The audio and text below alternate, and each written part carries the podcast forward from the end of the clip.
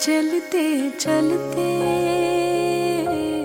चलते चलते, यूँ ही कोई मिल गया था, यूँ ही कोई मिल गया था। सारी राह चलते चलते, सारी राह चलते चलते। आवाज़ की दुनिया के दोस्तों, नमस्कार, सत श्री अकाल, आदाब, केड़ो हाल आहे। आज फिर से मैं मौजूद हूँ आप सभी के सामने। मेरी कहानी, शिकारी का शिकार का दूसरा भाग लेकर। उम्मीद है कि इसका पहला भाग आपको बहुत पसंद आया होगा। तो चलिए सुनते हैं इसका अगला भाग और देखते हैं शिकारी का शिकार कैसे होता है। अगले कुछ दिनों में उसकी दीप्ति चौधरी नामक एक महिला से बहुत घनिष्ठता हो गई। दीप्ति चौधरी अपनी आठ वर्ष की बेटी अनिमा के साथ शांति के ही होटल में उसके सामने वाले कमरे में रहती थी। दीप्ति से अपनी जानकारी के आरंभ के दिनों में उसने सपने में भी नहीं सोचा था कि कभी दीप्ति के माध्यम से भी उसे धन की प्राप्ति हो पाएगी। दीप्ति में अपने धंधे वाली दिलचस्पी तो उसने कभी ली ही नहीं थी। हाँ अनिमा की तरफ़ वो ज़रूर काफ़ी आकर्षित हुई थी। वो बच्ची शांति को बहुत अच्छी लगती थी। होटल के डाइनिंग रूम में शांति ने कई बार उन लोगों के साथ ही डिनर किया था। शाम को वो उनके कमरे में भी गपशप करने चली जाया करती थी। कई बार तो दीप्ति अगर कमरे में नहीं होती थी तो वो अनिमा से ही बातें करने के लिए चली जाती थी। अनिमा शांति को बहुत भली लगती थी। न जाने क्यों अनिमा को देखकर शांति के नेत्रों के सामने अपने बचपन की तस्वीर घूम जाती थी। जबकि वो स्वयं आठ साल की थी और यतीम खाने के टुकड़ों पर पली थी। अनिमा सुस्त सी बच्ची थी। कुछ बोलने से ज़्यादा उसकी दिलचस्पी कुछ सुनने में रहती थी। अपनी ओर से जब भी कोई बात उसने शांति से की थी, बात का विषय अनिमा का पिता ही रहा था। उसका पिता प्रशांत चौधरी कमर्शियल पायलट था, जो किसी हवाई दुर्घटना में मारा गया था। अनिमा अपने मृत पिता की स्मृति को एक पवित्र विचार की तरह अपने नन्हे हृदय में समाये हुए थी। एक शाम को शांति दीप्ति चौधरी के कमरे में बैठी हुई थी कि टेलीफोन की घंटी बज उठी। दीप्ति जल्दी से खिड़की के पास वाले फ़ोन की तरफ़ बढ़ी और केवल संयोगवशी शांति के हाथ एक पत्र लगा। दीप्ति के कुर्सी से उठते ही कुर्सी की गद्दी ज़मीन पर आ गिरी थी और शांति को वो पत्र दिखाई दे गया था, जो गद्दी के नीचे दबा हुआ था। दूसरों के कमरों में इस ढंग से सहेज कर रखे हुए पत्र सदा से ही शांति के लिए उत्तेजना का विषय रहे थे। उस समय शांति ने उस पत्र को ब्लाउज में खोस लिया और गद्दी ज्यो की ज्यो रख ली थी। पत्र हाथ में आते ही वो पहला ख्याल शांति के जहन में आया था। वो ये था कि वो दीप्ति के विषय में कुछ भी तो नहीं जानती थी। उसका पिछला जीवन कैसा था? उसकी आय का साधन क्या था? और उससे बड़ी बात यह थी कि वो कौन थी? क्या उसके पति की मृत्यु के बाद से उसके जीवन में कभी कोई पुरुष नहीं आया था? अपने कमरे में आकर शांति ने देखा कि पत्र किसी पुरुष का लिखा हुआ था। अपने इतने महीनों के परिचय में शांति ने एक बार भी उसे किसी पुरुष के साथ नहीं देखा था। उसने पत्र को पढ़ा। वो जल्दी में लिखा हुआ एक छोटा सा नोट था। लिखा था, प्रिय दीप्ति, इतनी बड़ी रकम की मांग करना उचित नहीं है। आज मैंने तुमसे मिलने की कोशिश की थी, लेकिन तुम अपने कमरे में नहीं थी। मुझे किसी ज़रूरी काम से मद्रास जाना पड़ रहा है। मैं शुक्रवार तक वापस लौट कर आऊँगा और उसी रात को तुमसे मिलने भी आऊँगा। मुझे विश्वास है कि हम किसी न किसी समझौते पर पहुँच ही जाएँगे। तब तक भगवान के लिए कुछ मत करना। प्रशांत। शांति सोचने लगी। पत्र पर एक दिन पहले की तारीख थी। पत्र में जिस शुक्रवार की रात का ज़िक्र था, वो कल थी। शांति को उस पत्र के हाथ लगे जाने से लाभ हो सकता है कि नहीं, ये काफ़ी हद तक पत्र लिखने वाले की हैसियत पर निर्भर करता था। प्रशांत। अनिमा के बाप का नाम भी तो प्रशांत था, लेकिन वो तो मर चुका था, या शायद जीवित हो? शांति को अब महसूस हुआ कि दीप्ति ने एक बार भी अपनी ज़ुबान से अपने पति का ज़िक्र नहीं किया था।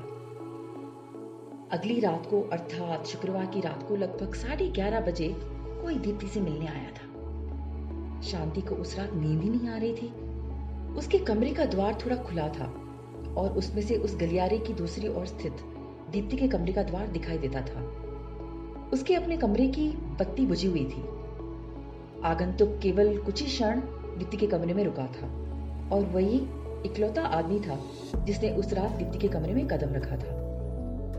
गलियारे की मध्यम रोशनी के बावजूद शांति ने उसकी शक्ल अच्छी तरह देखी थी। उस आदमी को देखकर शांति किसी हद तक उलझन का अनुभव कर रही थी। क्योंकि वो उस आदमी को पहचानती थी। एक पार्टी में राजेश ने उसे बताया था कि वो मशहूर फ़िल्म डायरेक्टर कांतिलाल था। कांतिलाल का दीप्ति चौधरी से क्या संबंध हो सकता था?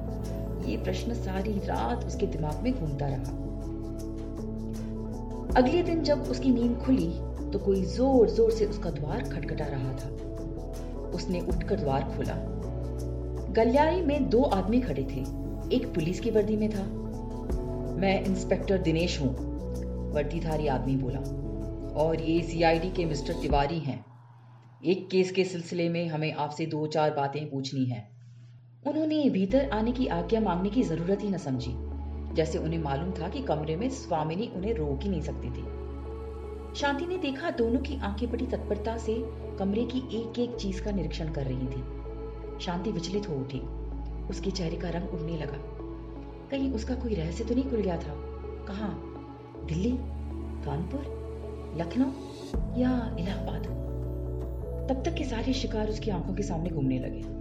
वो भयभीत हो उठी। दीप्ति चौधरी को आप कब से जानती हैं? एकाएक इंस्पेक्टर ने पूछा। दीप्ति चौधरी? उसके मुँह से छुटकारे की एक गहरी सांस निकल गई।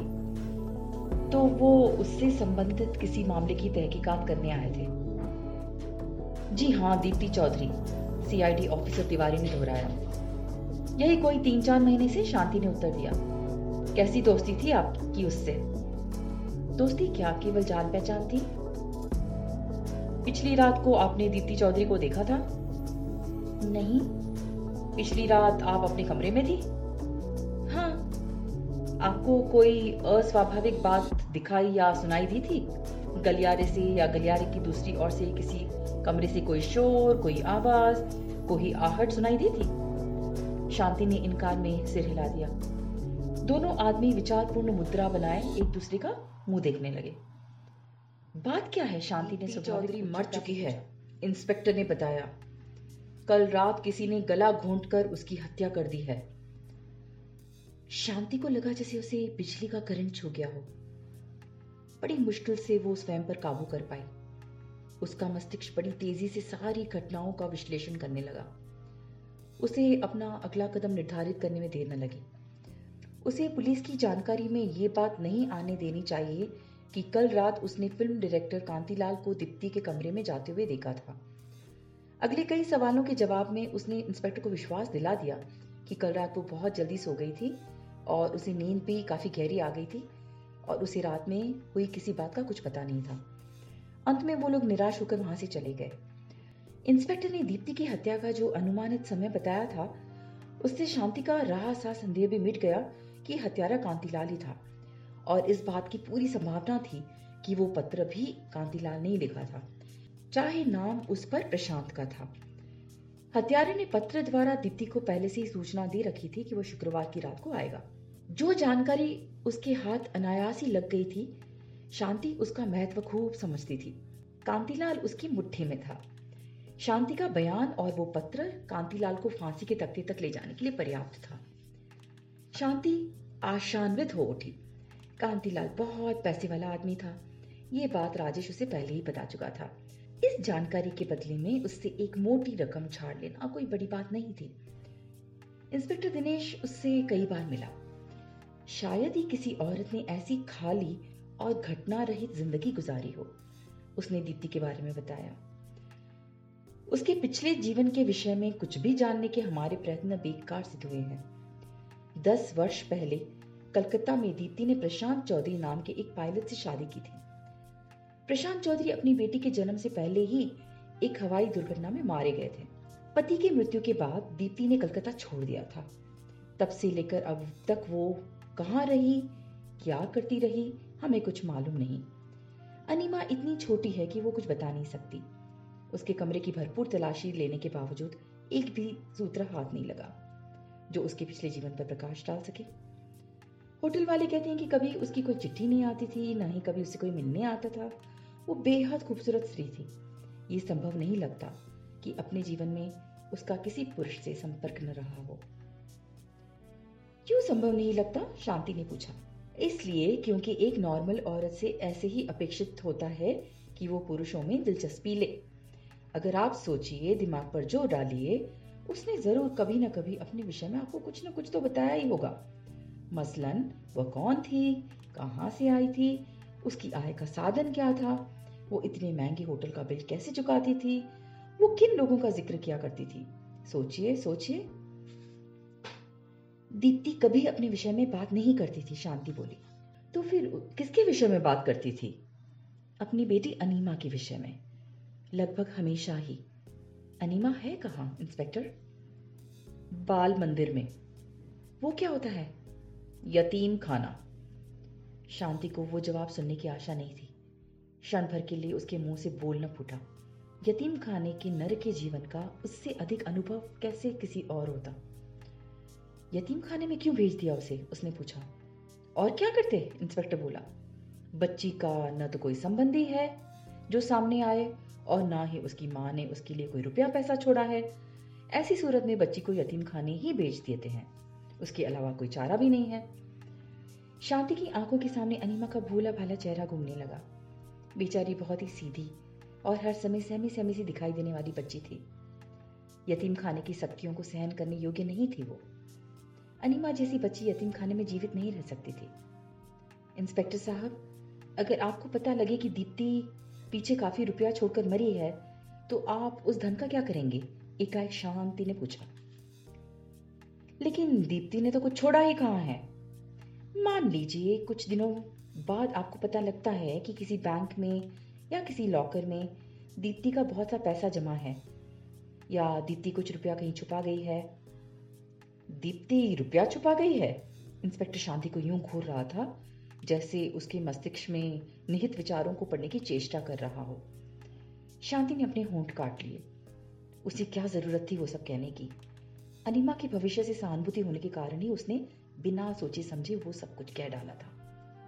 देखिए, इंस्पेक्टर अंत में बोला, अगर दीप्ति का छोड़ा हुआ रुपया हमारी नज़र में आता है तो निश्चय ही वो अनिमा का ही होगा। और उसी के हित में उसे इस्तेमाल भी किया जाएगा। लेकिन ऐसा रुपया कहीं से हासिल होने की संभावना न के बराबर है। शांति चुप हो गई। कोठी के बाहर लगी नेम प्लेट पर कांतीलाल का नाम लिखा था। चौकीदार ने उसे कांतीलाल के सेक्रेटरी तक पहुँचा दिया। मुझे मिस्टर कांतीलाल से मिलना है, शांति बोली। आपने अपॉइंटमेंट लिया है? सेक्रेटरी ने पूछा। शांति ने इनकार में सिर हिला दिया। उसने अपनी जेब से एक लिफाफा निकाला और बोली, इसे अपने साहब तक पहुँचा दो। उन्हें कहना, मैं पाँच मिनट से ज़्यादा नहीं रुकूँगी सेक्रेटरी लिफाफा लेकर चली गई। लगभग फ़ौरन ही वो वापस लौटी और शांति को अपने साथ ले गई। कांतीलाल के कमरे में पहुंचकर पहले शांति ने भीतर से दरवाज़ा बंद किया और फिर उसने मेज के पीछे बैठे कांतीलाल को देखा। संदेह की तनिक भी गुंजाइश नहीं थी। शुक्रवार की रात को उसने उसी आदमी को दीप्ति के कमरे में घुसते देखा था। कांतीलाल के चेहरे पर कठोरता थी। शांति का भेजा लिफाफा उसके सामने खुला पड़ा था।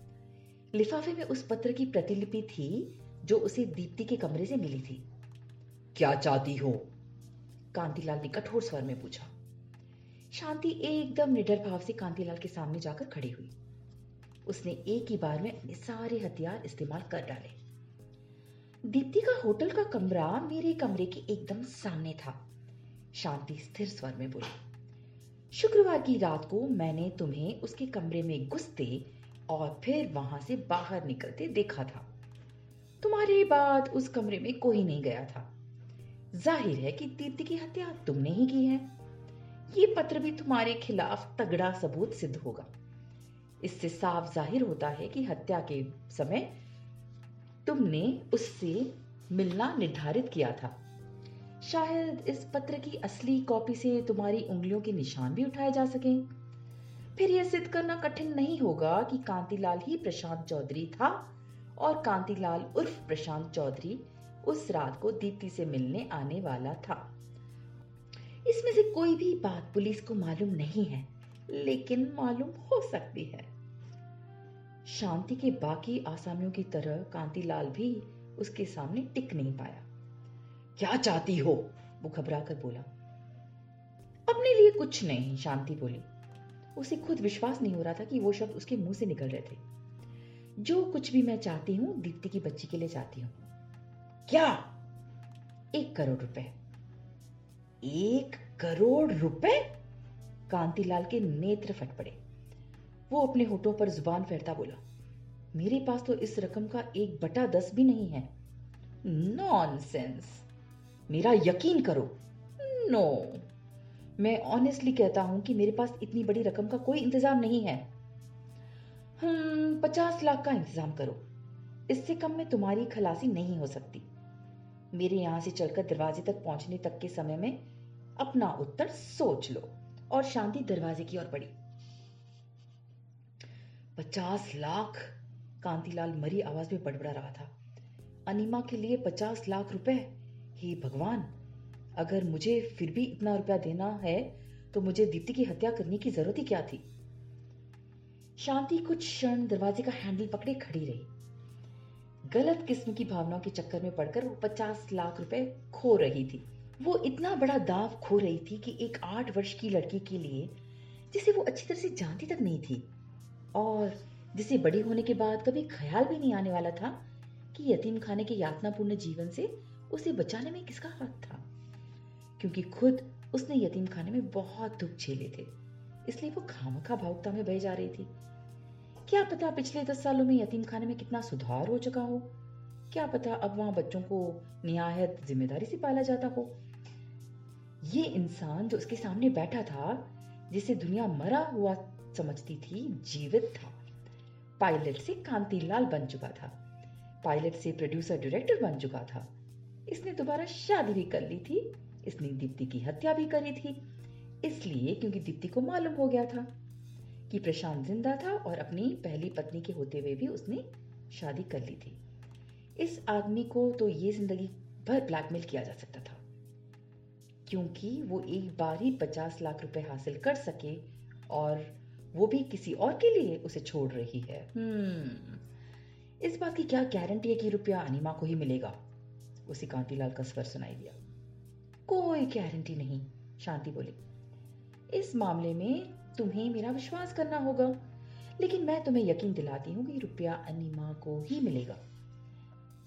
मुझे रुपया इकट्ठा करने में एक दो दिन लग जाएँगे कांतिलाल बोला। कोई बात नहीं मैं परसों आ जाऊँगी। लेकिन कांतिलाल अगर तुमने कोई चालबाजी की तो फिर देख लेना। आगे कुछ कहने की आवश्यकता ही नहीं थी। एक विश्व भरी मुस्कुराहट चेहरे पर लिए शांति ने कांतिलाल की कोठी से रुखसत पाई। सुरक्षा के विचार से उस रात और अगली रात वो अपने होटल के कमरे में न सोई। क्या पता कांतीलाल दीप्ति की तरह उसकी भी हत्या करे। तीसरे दिन वो फिर कांतीलाल की कोठी पर गई।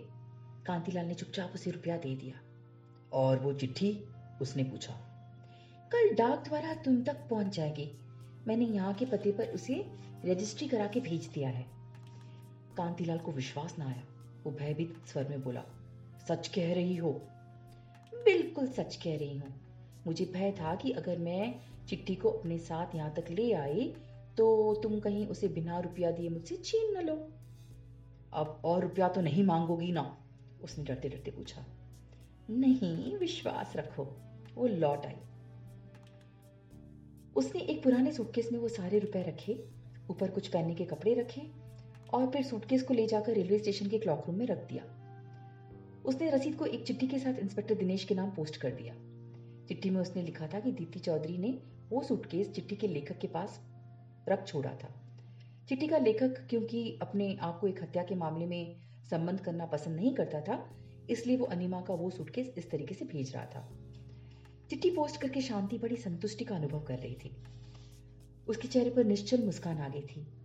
जब वो स्टेशन के बस स्टॉप की ओर बढ़ रही थी तो एक मीठा सा गीत उसके होंठों पर था। वो स्वयं को बड़ा हल्का फुल्का महसूस कर रही थी।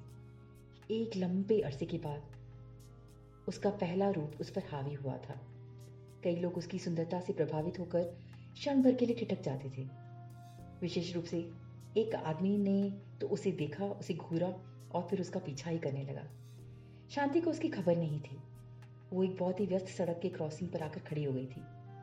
पैदल पार पथ की बत्ती अभी हरी नहीं हुई थी। वो फुटपाथ के एकदम किनारे पर खड़ी सिग्नल होने की प्रतीक्षा कर रही थी। उसके चेहरे पर अब भी मुस्कुराहट थी और होठों से गीत फूट रहे थे। उसी समय उसके पीछे खड़ी भीड़ में हल्की सी हलचल हुई और उसने अपनी पीठ पर किसी के दोनों हाथ टिके हुए महसूस किए। अभी वो स्थिति को समझने की चेष्टा कर ही रही थी कि उन दो हाथों ने उसे पूरी शक्ति से सड़क पर धकेल दिया। वो अपना संतुलन खो बैठी और तेज़ी से आती हुई कार के सामने मुँह के बल जाकर गिरी। कार की ब्रेकें लगने की चरचराहट और लोगों की चीख पुकार के बीच उसकी अपनी चीख दब कर रह गई। क्षण भर के लिए उसे सारी दुनिया अपनी आँखों के सामने घूमती हुई दिखाई दी। एक झलक उसे कार ड्राइवर के भय से सफ़ेद हुए चेहरे की मिली। फिर कार उससे टकरा गई और उसे यूँ महसूस हुआ जैसे वो हवा में उछाल दी गई हो। फिर उसकी आँखों के सामने अंधकार छा गया। जब उसकी आँख खुली तो वो फुटपाथ पर पड़ी हुई थी। लोगों की भीड़ उसे घेरे हुए खड़ी थी। एक महिला घुटनों के भल उस पर झुकी हुई थी। चुपचाप पड़ी रहो, उसे हिलते डुलते देखकर वो बोली। इस बात में कोई संदेह नहीं था कि किसी ने उसकी हत्या करने की चेष्टा की थी। उसकी डरी हुई निगाह अपने ऊपर हुए लोगों के चेहरे पर घूम रही थी। कौन उसे मारने की चेष्टा कर सकता था? कौन? कौन? एकाएक उसके नेत्र फैल गए। भीड़ में उसे एक जाना पहचाना चेहरा दिखाई दिया। वो कांतिलाल था। उसके चेहरे पर घृणा और निराशा की छाप थी। शांति को अपनी ओर देखता पाकर वो पलक झपकते ही भीड़ में विलीन हो गया। एक एंबुलेंस शांति को अस्पताल ले आई। थोड़ी देर बाद एक डॉक्टर उसे बता रहा था, तुम्हारी तकदीर अच्छी थी जो तुम बच गई शुक्र मनाओ कि कोई गंभीर, जानलेवा घाव नहीं है। क्या मैं अभी यहाँ से जा सकती हूँ? शांति ने पूछा। वो जल्दी से जल्दी मुंबई से निकलना चाह रही थी, कहीं भी। किसी दूसरी जगह जहाँ कांतिलाल के हाथ उस तक न पहुँच सके। काम हो चुकने के बाद, वैसे भी उस शहर में टिके रहने में हमेशा खतरा होता था। पहली बार उसने इस मामले में देरी की थी और उसी बार उसे अपनी गलती का नतीजा अपनी हत्या के उपक्रम के रूप में भुगतना पड़ गया था। कम से कम एक रात तो तुम्हें आराम कर ही लेना चाहिए, डॉक्टर कह रहा था। अस्पताल में नहीं तो घर में? ओके, मैं घर पर आराम कर लूँगी, वो बोली। अब उसके सामने जान बचाने का केवल यही तरीका रह गया था कि वो फ़ौरन शहर छोड़ देती। कांतीलाल को उस पर विश्वास नहीं हुआ, मालूम होता था। शायद उसे भय था कि रुपया ले चुकने के बाद भी वो उनका पीछा छोड़ेगी नहीं और रुपया मांगने लगेगी। शांति ने नर्स को एक टैक्सी बुलाने के लिए कहा। तुम्हें टैक्सी की ज़रूरत नहीं पड़ेगी, नर्स बोली। बाहर तुम्हारी कोई प्रतीक्षा कर रहा है, उसके पास कार है, वो अभी अभी आया है। डॉक्टर ने उसे बता दिया है कि तुम अभी यहाँ से जाने वाली हो। शांति के मुँह से गहरी सांस निकल आई। वो जानती थी कौन आदमी उसकी प्रतीक्षा कर रहा होगा। कांतिलाल। कांतिलाल। शांति को अस्पताल में आया भी एक घंटा भी नहीं हुआ था। इतनी जल्दी कोई दूसरा आदमी नहीं जान सकता था कि शांति कहाँ थी। कांतिलाल दुर्घटना स्थल पर मौजूद था। उसने ज़रूर एंबुलेंस का पीछा किया होगा। अब तो वो फिर नीचे खड़ा उसकी प्रतीक्षा कर रहा था। शायद कोई और दुर्घटना स्टेज करने के इरादे से। एक मौका तो वो खो चुका था। लेकिन दूसरी बार शांति अस्पताल के पिछले द्वार से बाहर निकल गई। सुनसान और अंधियारी गली में उसने एक बार दृष्टि दौड़ाई और फिर अपने घायल शरीर की परवाह किए बिना भागती हुई वहाँ से निकल गई। उसकी निगाह में उसका हर अगला कदम उसे मौत से दूर ले जा सक रहा था। अपने होटल में आकर उसने डेस्क क्लर्क से कहा, मैं अभी होटल छोड़ रही हूँ, मेरा बिल बना दो। थोड़ा बहुत सामान मैं अभी ले जाऊँगी, बाकी इस पते पर रेल द्वारा बुक करवा कर भेज देना। उसने क्लर्क को बैंगलोर का एक झूठा पता लिखवा दिया। थोड़ी देर बाद किसी को सामान उठाने के लिए ऊपर मेरे कमरे में भेज दीजिएगा, वो बोली और अपने कमरे की ओर लपकी। कमरे में आकर उसने तेज़ी से अपनी निहायत ज़रूरी सामान एक सूटकेस में भरना शुरू कर दिया। उसे जल्दी से जल्दी वहाँ से निकलना था। कांतिलाल यमदूत बनकर उसकी आँखों के सामने नाच रहा था। कांतिलाल को उसके होटल का पता इतनी जल्दी नहीं लगने वाला था। उसी समय किसी ने द्वार खटखटाया। शायद सामान उठाने के लिए बेल बॉय आया था। उसने सोचा और आगे बढ़कर दरवाज़ा खोला। लेकिन बेल बॉय नहीं आया था। सामने कांतीलाल खड़ा था। वो झपट कर भीतर आ गया। उसके पाँव की ठोकर से कमरे का द्वार बंद किया और उसके साथ पीठ लगाकर खड़ा हो गया। उसके नेत्रों में स्टील जैसी ठंडक और कठोरता थी। शांति हक्की बक्की से उसके सामने खड़ी रह गई। तुमने अपनी मौत का सामान खुद लिया है, कांतिलाल सांप की तरफ़ हुंकारा। अनिमा से ज़्यादा उन पचास लाख रुपयों की ज़रूरत मुझे है। मैं जानता हूँ कि तुम जैसी मक्कार औरत इतना रुपया एक अनजान लड़की को देने की दया नहीं दिखा सकती। रुपया अभी इस कमरे में ही होगा। एकाएक कांतिलाल उसकी ओर बढ़ा। उसकी बाहें तनी हुई थी और उंगलियाँ शिकंजे की सूरत अख्तियार किए उसकी ओर बढ़ रही थी। शांति की घिघी बंधी हुई थी। कभी ऐसा भी होगा, उसने कभी नहीं सोचा था। फिर कांतिलाल की लोहे जैसी उंगलियाँ उसकी गर्दन से लिपट गई।